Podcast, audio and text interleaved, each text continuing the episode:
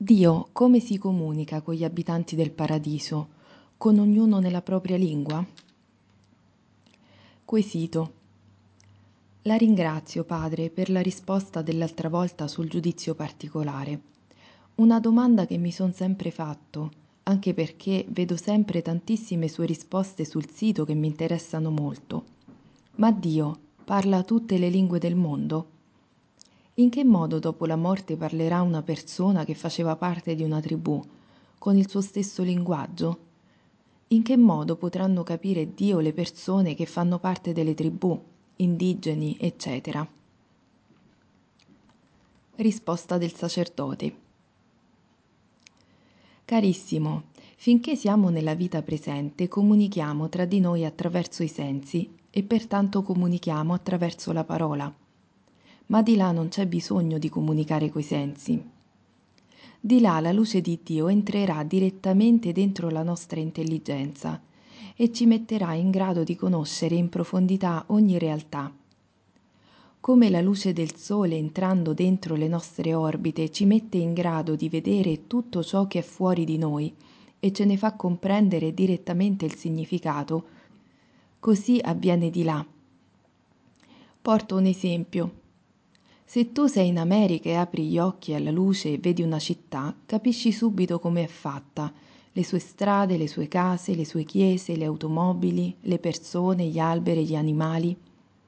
Per vedere e comprendere tutte queste cose non è necessario che tu conosca l'inglese.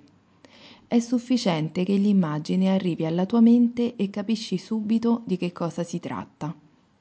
Così è in paradiso la comunicazione che di là avremo con Dio e anche con gli altri santi avverrà tutta attraverso la comunione. Come il Padre comunica tutto se stesso al Figlio nell'istante dell'eternità, senza effusione di concetti e di parole, così avverrà anche per noi. La Sacra Scrittura, in modo particolare nell'Apocalisse, descrive il paradiso in modo figurato per esprimere la felicità dei santi e la perfetta conoscenza di Dio e di ogni cosa, viene detto che gli abitanti del cielo cantano davanti a Dio dicendo Santo, Santo, Santo il Signore Dio degli eserciti, veri e giusti sono i tuoi giudizi. Si parla anche di strumenti musicali, di arpe, di trombe. Tuttavia, San Paolo, che aveva avuto un'esperienza eccezionale di paradiso, dice che non è possibile ripetere con parole d'uomo quello che aveva visto e udito. Parlando di se stesso in termini impersonali, scrive Fu rapito in paradiso e udì parole indicibili che non è lecito ad alcuno pronunciare.